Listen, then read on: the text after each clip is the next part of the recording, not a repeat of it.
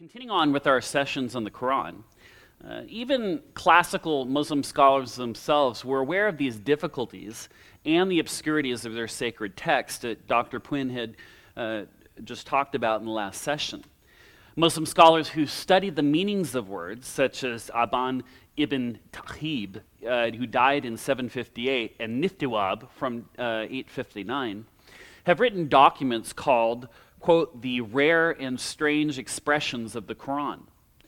Muslim exegetes actually divide the words into four different types. The first is khas. These are words used in a special sense. There's secondly, collective or common words. Thirdly, there's mustarak, which these are complex words that have several meanings. Four, which is mu'awal. These are words that have several meanings, all of which are possible and thus require a special explanation. Many of the sentences in the Quran have grammatical errors. One modern scholar wrote articles on this very issue called Grammatical Errors in the Quran, Dr. John Burton. They're too complicated in order to discuss here, but it's important to understand that all this means is that the Arabic is not as perfect as it's claimed, and that the Quran is not as clear or as mubin as the Quran claims to be and as Muslims say it is. The sentences of the Quran are also divided into two different types. First, there are the zahir, or obvious sentences. These are where the meanings are very obvious. Secondly is the sentences that are kafi, and on sentences which are hidden and have hidden meanings. The Quran itself also admits that there are ambiguous passages whose meaning is known only to Allah. In Surah 2, Ayah 7, it says, quote, "It is He who has revealed unto you the book. Some of its verses are precise in meaning. They're the foundation of the book. Others are ambiguous. Those with an evil inclination in their hearts seek after what is unclear in it, wishing to trouble people's minds and wishing to interpret it. But no one but Allah knows its interpretation. Thus, those who are firmly rooted in knowledge say, we believe it, it's from our Lord," end quote. So, even if the entire Quran was in Arabic, which it's not, we would still have major challenges in reading it.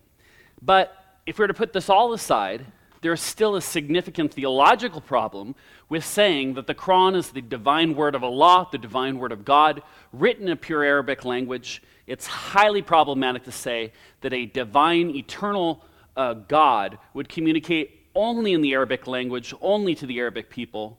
How could a God who's trying to communicate this universal message of salvation communicate it in one language to a specific people group in Saudi Arabia and expect the whole rest of the world to believe on it? Now, I want to move to inimitability claim number 4 for Ijaz al-Quran, the miraculous nature of the Quran. And here's the fourth claim that Muslims make about the Quran. Many will say that the Quran is holy because of its universal message and its teachings in the book. But the question is, in the Quranic message, is it actually applicable for the 20th and 21st century?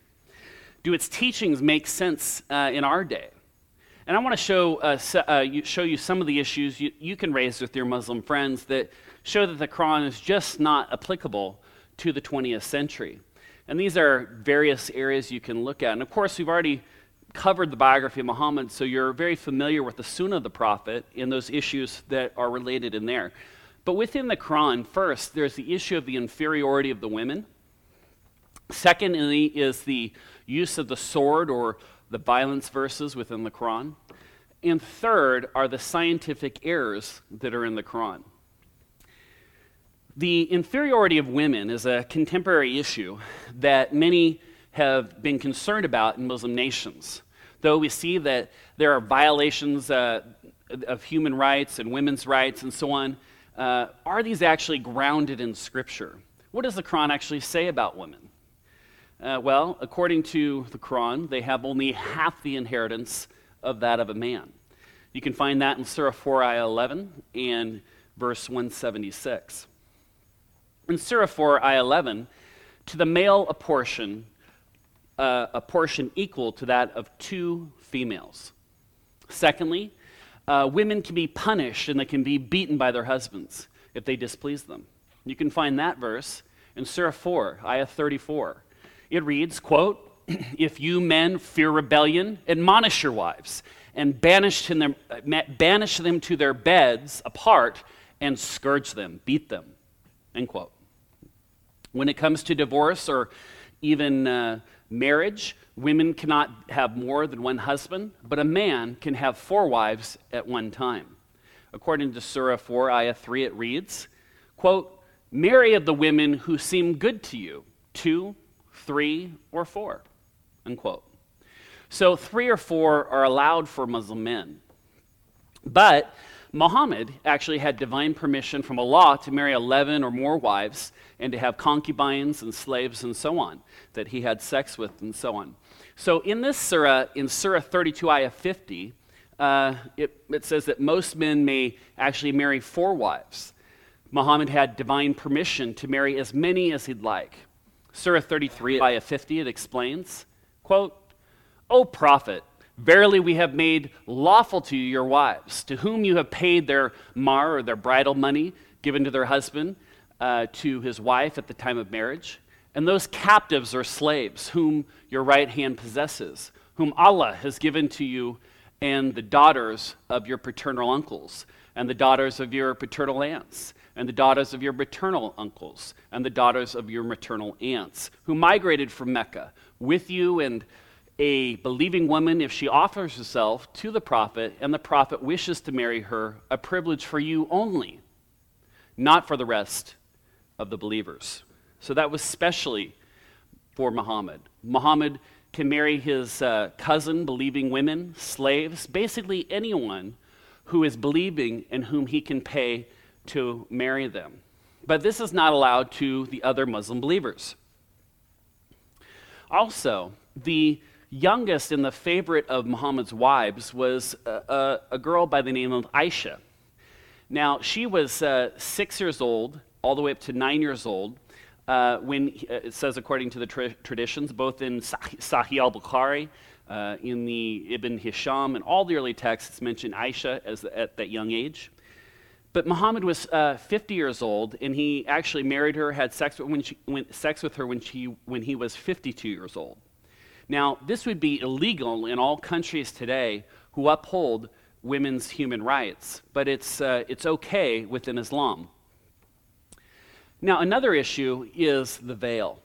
In Surah 33, Ayah 59, all women are commanded to wear the veil, the hijab, the head covering, the burqa, and so on. It says, quote, "O Prophet, tell your wives and your daughters and women of the believers to draw their cloaks, their veils, all over their bodies, screen themselves completely, except the eyes, or one eye to see the way," depending how you interpret that. "But that will be better, that they should be known as free, respectable women, so as not to be annoyed," end quote. Women are told to cover for the sake of men. They believe that men have uncontrolled sexuality in Islam, so the veil is a way to actually control men's desires. Commentators have said that Muhammad is saying that when a man sees an unveiled woman, he desires to possess her. He cannot be trusted with her. So the woman is responsible for covering herself. It's not the man's responsibility, as it talks about in the Gospels, but it's the woman's responsibility. In Surah 2, Ayah 230, a man may divorce his wife simply by uttering the phrase that he divorces her 3 times, saying, "I divorce you, I divorce you, I divorce you." And that provides no kind of protection for women. Also, she has no security in her marriage relationship. So clearly these verses do not communicate universally in the 21st century. Many countries around the world have adopted human rights standards for women, making them equal to men in their freedoms. Domestic abuse, where a husband beats his wife, is illegal, and women are not held responsible for the sexuality and immorality of men. Many people around the world today would not find these scriptures about women universal. So these are some of the issues that we can look at. Now, a second issue in the universality of the Quran is it's a view on peace and nonviolence. There's an enormous amount of violence you can see in the Quran. We already covered the 84 different battles and so on that the prophet and his men were involved in the biography. But this is a very important issue, especially in our world today. One of the main teachings of Islam is called the jihad, and this word means fighting with religious significance, martyrdom, and the concept and theology of martyrdom, in dying in the way of Allah. It also contributes to this kind of concept of violence in Islam. Now, Muslims will respond to the question, what about violence in the Quran? And this is what they'll say. They'll turn to certain verses like Surah 2, Ayah 256, and read, quote, "Let there be no compulsion in religion. Truth stands out clear from error," end quote. And they say, this is the verse you need to be looking at. This is not the verse you need to see, not all these sword verses, fight them, slay the pagans where you find them, besiege them, behead them, lay in wait with them, all kinds of ambush, cut the hands off the left, the right. No, not those verses. Look at this verse where there's no compulsion in religion. So many liberal Muslims or modern Muslims will try and bring forth these kinds of, quote, peaceful verses from the Quran. And they'll say, in fact, there are two jihads. The lesser jihad is fighting in battles and warfare and killing and so on. And that's what Muhammad and his early companions, the Sahaba, the Mujahideen fighters, what they did. But today Muslims are fighting the greater jihad. And this is a spiritual battle which goes on within the believer as they strive to follow Allah, kind of cleanse himself within. And it's interesting that the only tradition that we know about in terms of any greater jihad is the tradition which is considered totally unreliable by one of the compilations in Tirmidhi. There are hundreds, literally hundreds of hadith collections which emphasize the quote-unquote lesser jihad in the fighting and the sword wielding and the battles and so on. So there's virtually no evidence to support this greater jihad as a spiritual battle within, and that the massive amount of evidence that exists within the hadith and the 149 sword verses are all the theological traditions supporting this concept of violent jihad and fighting in warfare. We can see this backed up by the teachings of the Quran. Of course, we must look at Surah 9:5, the sword verse. It's famous for replacing so many hundreds of verses. It says, "Fight against those who believe not in Allah." The distinction we must know is that this is an abrogating verse, and as we mentioned earlier, it cancels out many of these peace verses, being about there's no compulsion in religion. And it actually cancels out those verses, according to the traditionists. And that's why it's so important to know which verses replace what verses. So this verse, fight in the way of God, actually replaces the peace verse in that sense. So this is a cause of major cause of problems in the world. Muslims who claim that Islam is a religion of peace, they have to go and find some scriptures, and they have to deal with all these hundreds of sword verses, like Surah 47, Ayah 4. "When you meet those who disbelieve, strike off their necks and take them as captives." Surah 9:5, "Kill the idolaters, qitl, wherever you find them, capture and besiege them, lie in wait for them with stratagem of war." Surah 8, Ayah 39, "Fight them until there's no more fitna," or worshiping of others besides Allah. Surah 8, Ayah 65, "O Prophet, urge the believers to fight." Surah 9, Ayah 20 through 22, "Those who believed and fought in Allah's cause with their lives, they are the successful. Their Lord gives them gardens wherein there are everlasting delights." So this is speaking of the huris and the rewards of martyrdom and so on. In Surah 2, Ayah 216, "Jihad is ordained for you, Muslims, though you dislike it." Now, is this a standard by which we want society to live in the 21st century? Is this the world standard? Is this Allah's standard? At times, Muslims, especially in the West, will turn the question around and ask, well, there is violence in Islam, but there's violence in all religions, in Christianity too. And the Muslims conquered, and the European Christians had the Crusades, but let's compare the Christian Crusades to the jihad of the Muslims. The Crusades lasted 200 years. Jihad went on for more than 1,300 years. The Crusades are criticized as being imperialism, which I believe is wrong. But imperialism began with Muhammad and jihad expeditions for more than 500 years before the Crusades. The Crusades began as an effort to recapture from Muslim lands, which were once occupied by Christian jihad. It began with the intent to take land never actually occupied by Muslims by establishing the Ummah or the Islamic community on earth. Ultimately, the Crusades were not the result of Jesus Christ's teachings, which is the main point. And they were not Christian crusades, because Jesus never said to go out and teach violence against those who refused his message, nor did he live that way. He said that those who live by the sword will die by the sword. He is our Prince of Peace. Muhammad not only preached violence against non-believers, but he set an example through his own life. As the Quran's teaching on violence, as it shows, the miraculous universal message of the book? I don't think so. I can confidently disagree with that claim. Now I want to turn to science in the Quran. We've looked at women, we've looked at violence in the Quran, we've looked at it for its universal application, for its miraculousness and inimitable nature through these criterions. Let's look at something that's a little more lighthearted. Muslim apologists make great efforts to find indications in modern scientific knowledge in the Quran. They will claim that modern science in the Quran is a miraculous proof of its divine origin. It's not wrong to claim that a book is divine if it explains scientific thought discovered centuries later. But if we examine the science of the Quran, we may not find it to be as miraculous as our Muslim friends suggest. First off, the Quran talks about mountains in Surah 88, Ayah 17 and verse 19. We're told that mountains are placed like tent pegs on the earth. Now, if you know what a tent peg does, it keeps the tent stable, it roots it down into the ground. So the idea is that the mountain will serve as tent pegs, which keeps the earth from actually shaking.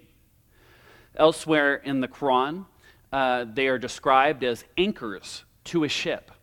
And the mountains weigh down or anchor the earth to keep it from shaking. But anyone who has a knowledge of plate tectonics would know that this is in fact false. All the land on the earth is actually divided into plates. And these, if you look at plate tectonics, these are areas that are on the earth in which these plates actually collide. And when they buckle, they wrinkle and they slide over each other. When these plates of land hit each other, they start forming mountain ranges. And now an example of this kind of mountain range can be found in the Middle East. In Arabia, they've had migrated towards Iran different mountain ranges called the Zagros Range, and it has formed there. And so earthquakes actually form mountains. The mountains do not actually prevent the earthquakes. They're not tent pegs. They're actually created from the shaking. So this is not a scientifically accurate prediction at all. It actually proves that the Quran is false on that point. Secondly is meteorites. There are times when we'll see these amazing lights traveling through the sky. Some may call them falling stars or shooting stars. Scientists call them meteorites. The Quran provides an explanation for these meteors in the sky. In Surah 67, Ayah 5, it reads, quote, "And we have designed the lamps as a means of stoning the devils," end quote. So you see the jinn, or little devils, try to sneak up and try to hear what the heavenly council are discussing. And in Surah 72, Ayah 8 through 9, a jinn is speaking and says, quote, "And we pried into heaven, and we found it full of strong guards and meteors, and we used to sit near it, perched for hearing, but he who listens now will find a flaming fire in wait for him," end quote.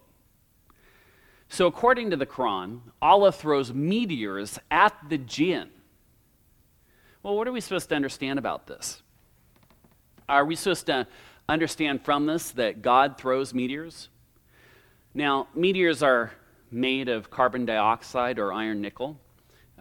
So God throws these physical elements at non-material, disembodied, non-material devils. And what are we supposed to understand when the meteors come in showers? Are they traveling in parallel paths? Are the devils all lined up and one after another in the same moment and to receive their punishment? No, clearly this isn't the case. Now, thirdly, the Quran also speaks about procreation. Procreation. In the early Meccan surahs, we find that procreation is talked about, where it says in Surah 86, Ayah 57, quote, "Now let man think from what he has created. He is created from a gushing fluid that issues from between the loins and the ribs." So here we find that man is made from a gushing fluid that issues from the adult father during the reproductive act. It flows from a specific physical place, which is between the loins and the ribs. Other translations of the Quran say that the fluid flows from the backbone area instead of the loins. So since the term loins is being used in conjunction with gushing fluid and ribs, we are left with this real problem. Here the Quran is saying that the semen is actually coming from the backbone or the kidney area of the man and not from the testicles. And this is biologically incorrect. Also, fourthly, the biological formation of the fetus is also explained. The Arabic word alaka yalaka is used 5 different times in the Quranic verses. Alaka yalaka is indicated as a stage in the development of the fetus. It's translated by the word as clot. So in almost every Quran in the early Meccan surahs, Surah 75, Ayah 37 through 39, we read, quote, "Was he man, not a drop of sperm ejaculated? Then he became alaka yalaka, a clot, and Allah shaped and formed and made of him a pair, the male and the female."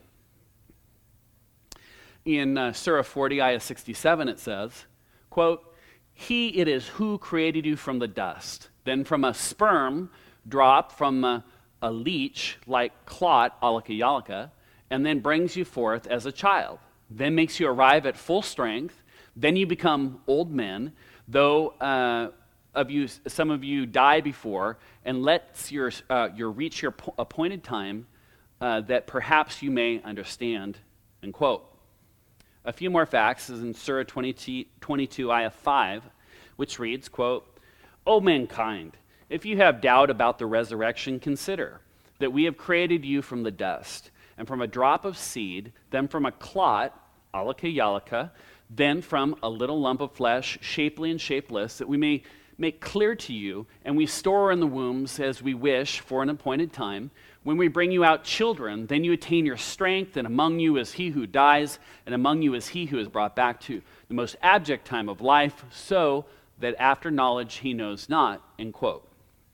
And finally, in Surah 23, verse 12 through 14, it says very clearly, "Verily we created man from a product of wet earth, then placed him as a drop of seed in a safe lodging. When we fashioned the drop a clot, alaka yalaka, and of the clot, alaka yalaka, we fashioned a lump, and of the lump we fashioned the bones, and we clothed the bones with meat. Okay, then we produced it as another creation." Now, anyone who has studied the human reproduction will realize there is no stage as a clot during the formation of a fetus. This is a very major scientific problem. These verses say that the clot of blood become bones, and then the bones after that are covered with muscles. The same idea is repeated in Surah 2, Ayah 259, where it says, quote, "Look further at the bones, how we bring them together and clothe them with flesh." Now, these verses give the impression that first the skeleton is formed first and then is clothed with flesh. This is not the case. In fact, the fetus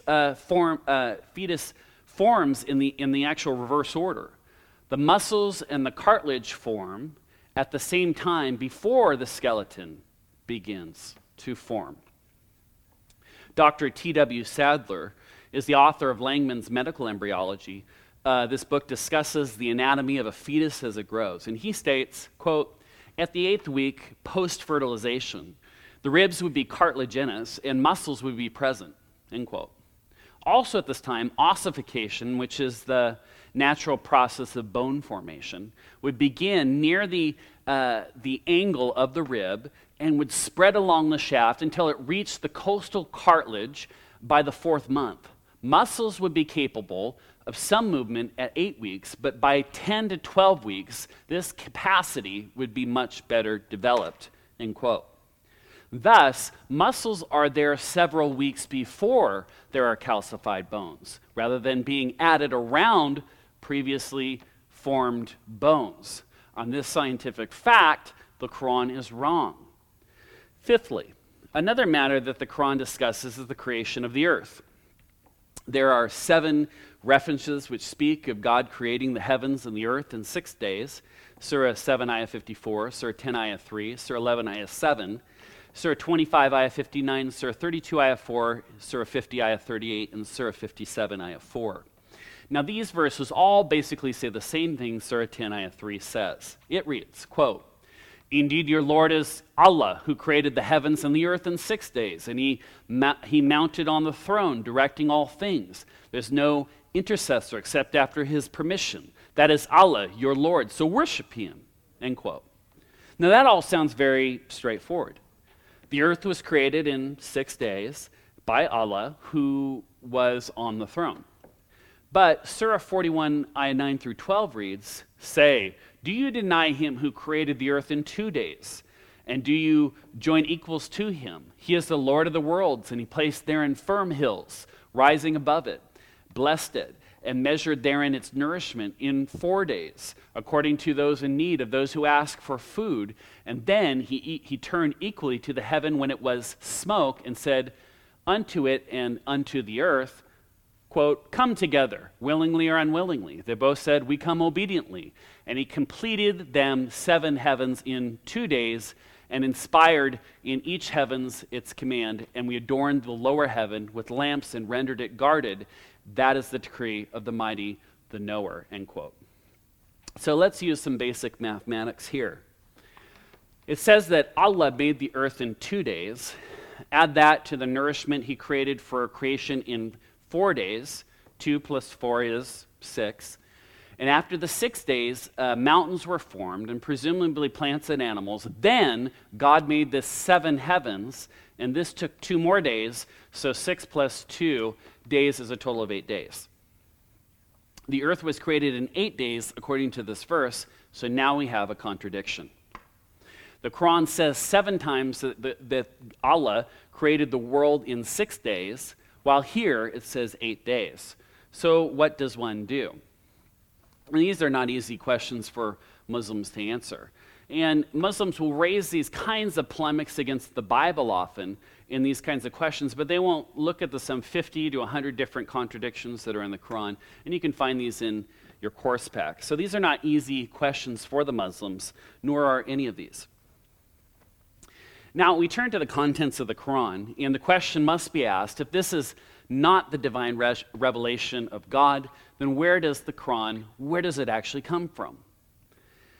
And this question is particularly interesting when we look at the narratives of the prophets. Remember, we learned earlier that many of the characters in the Quran are familiar to us as Christians, but their stories may not be so familiar to us, so let's walk through some of them. The story of Abraham, in Surah 21, Ayah 51 through 71. We find the story of Abraham, and in the Quranic account, Abraham confronts his people and his father because of the many idols they're worshiping. After an argument between Abraham and the people, they leave Abraham, and the people, Abraham breaks the smaller idols and leaves the larger ones intact. When the people see this, they call Abraham and ask him if he's responsible for these broken idols. Making fun of Abraham, responds that the larger idols must have broken the smaller ones. And they reply, "You know full well that these idols do not speak," they say. And Abraham makes fun of them again, so the idol worshippers throw him into a fire.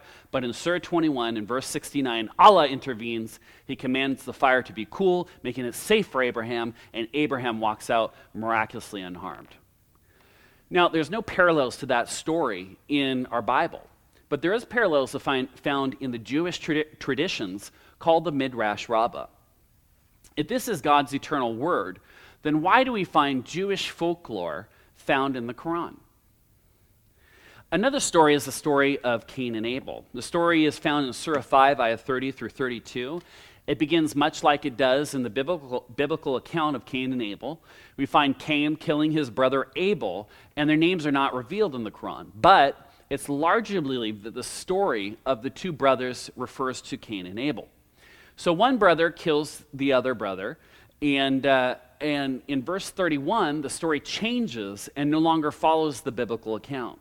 We read in verse 31, quote, "Then Allah sent a raven who scratched in the ground to show him how to hide the shame of his brother. 'Woe is me,' said he. 'Was I not even able to be as this raven and to hide the shame of my brother?' Then he became full of regrets."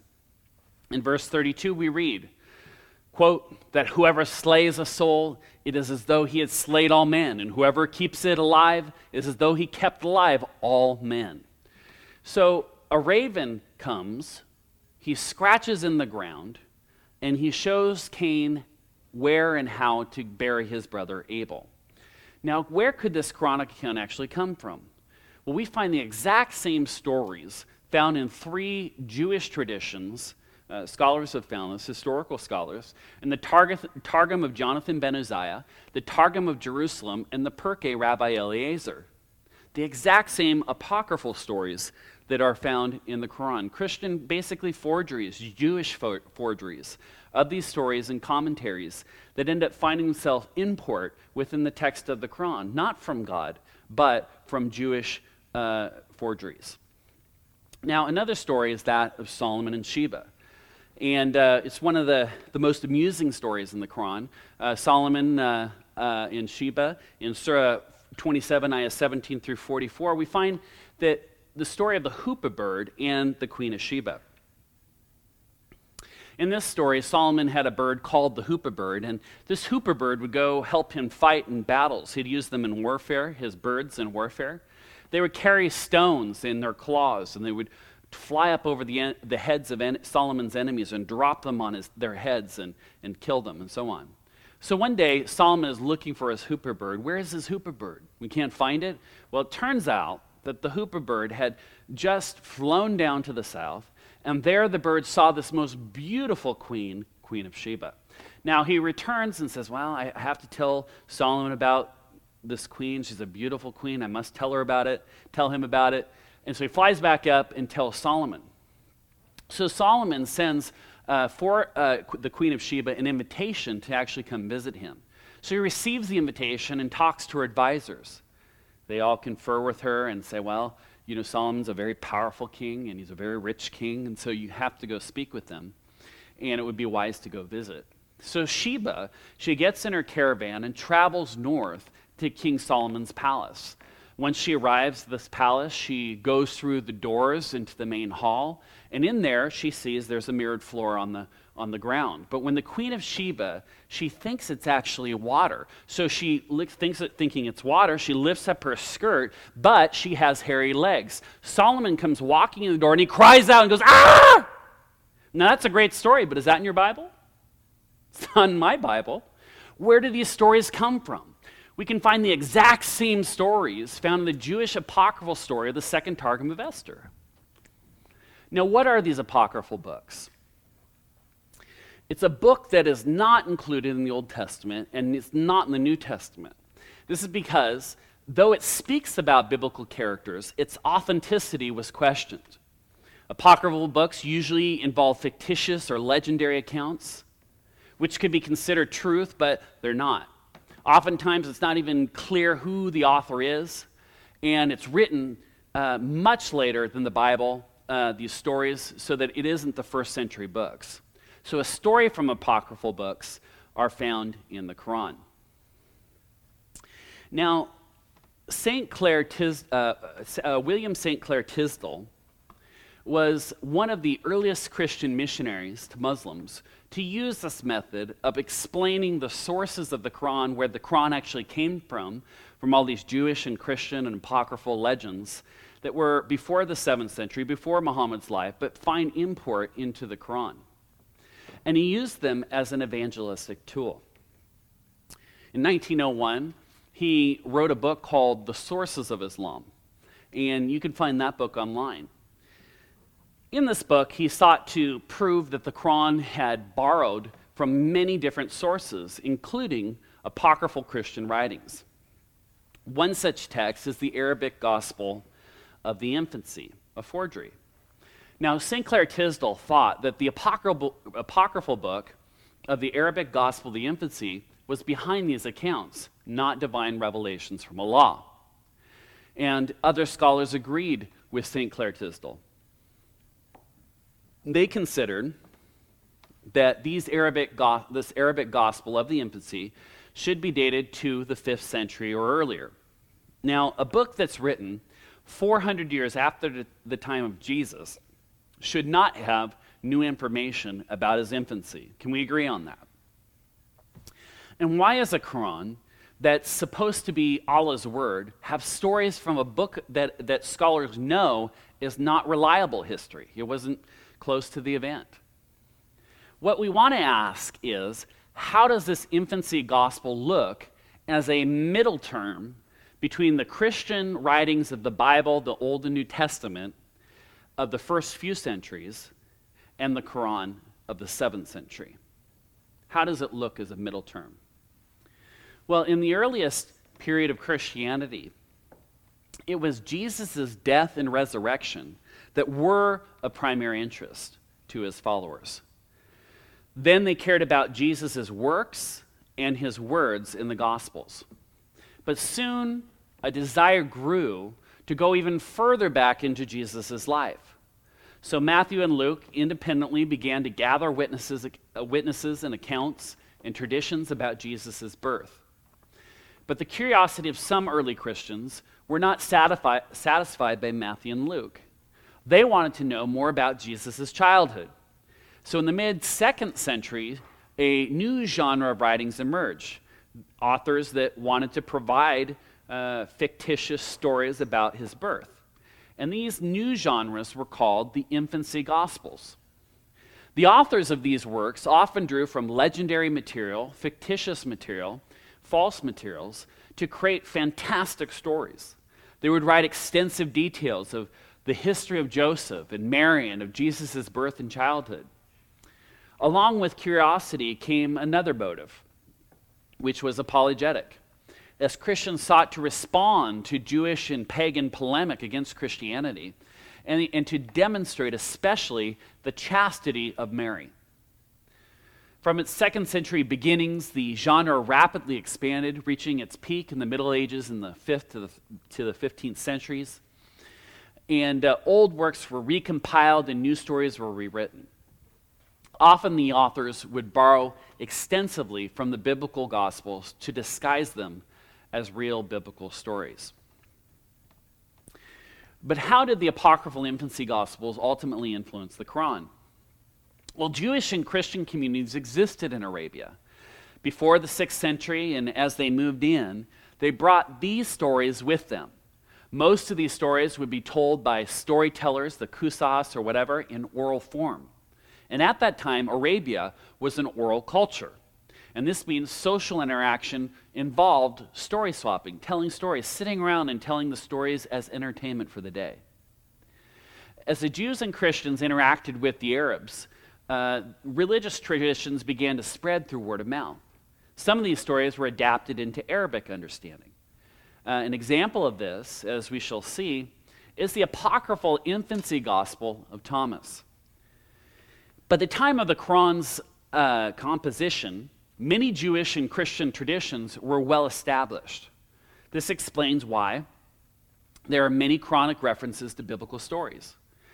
So there's a connection between the tales in the Quran and outside the non-Islamic sources.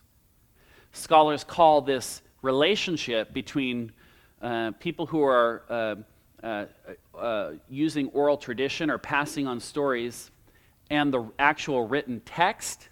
It's called intertextuality, the relationship between oral tradition and written text.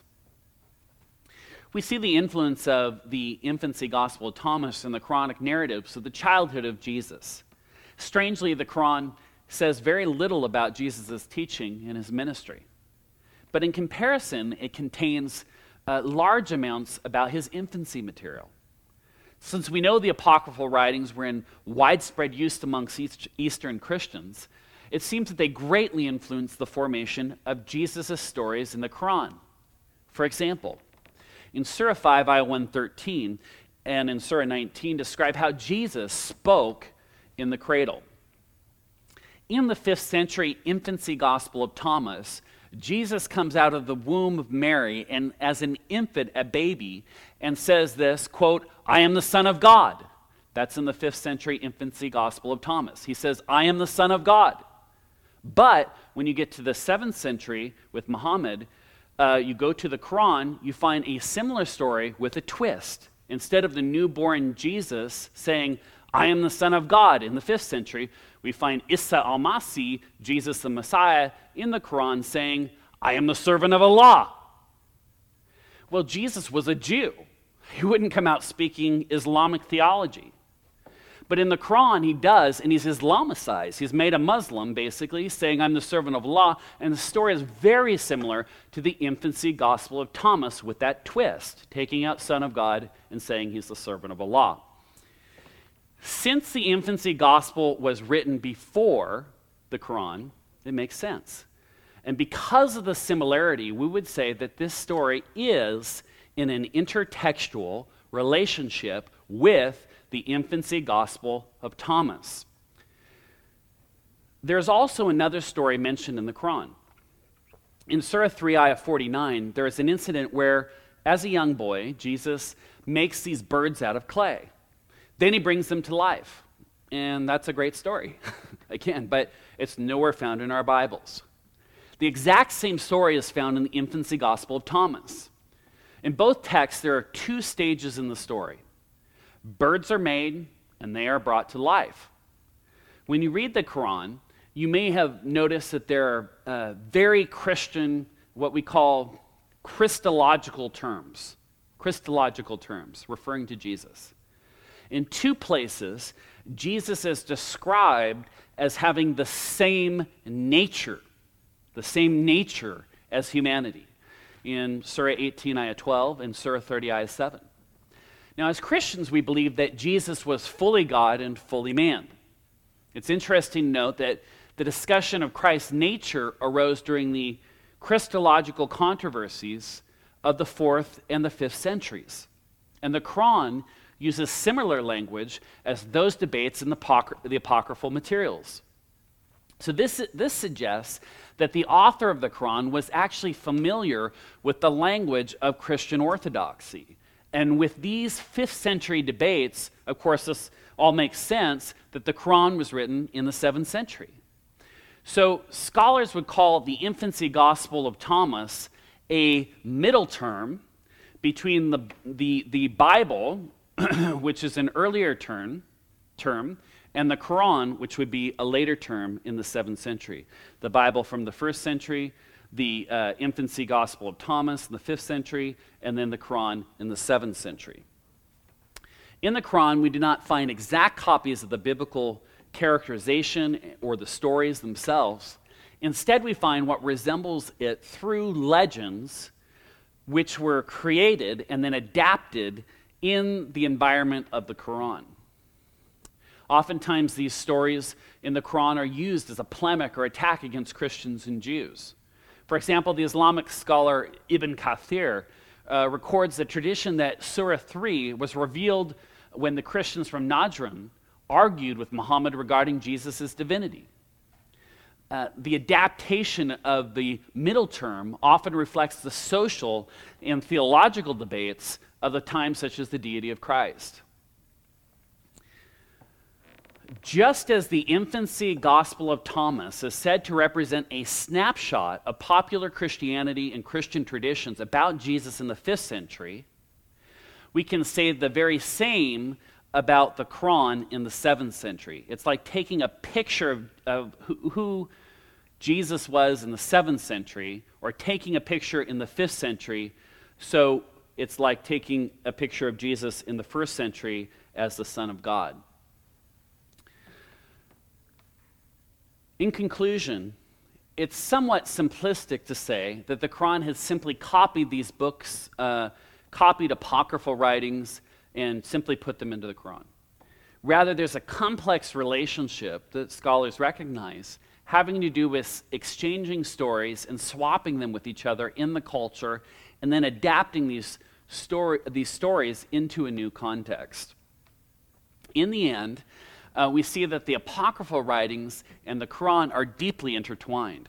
And what this tells us is that these stories have an origin which is not from Allah or the angel Gabriel. Now, we spent this time doing an internal critique of the Quran. We've looked inside the pages of the Quran and came to some conclusions about what's written between the covers of the book. We analyze what Muslims claim about their holy book and why we do not agree with their claims. And we've done the homework of theologians, language scholars, and scientists to assess the inimitability of the Quran. And we're going to move on with our next session to talk about an external critique of the Quran and deal with the archaeological, the manuscript, and the actual textual variations of the Quran itself in our next session. Thank you very much.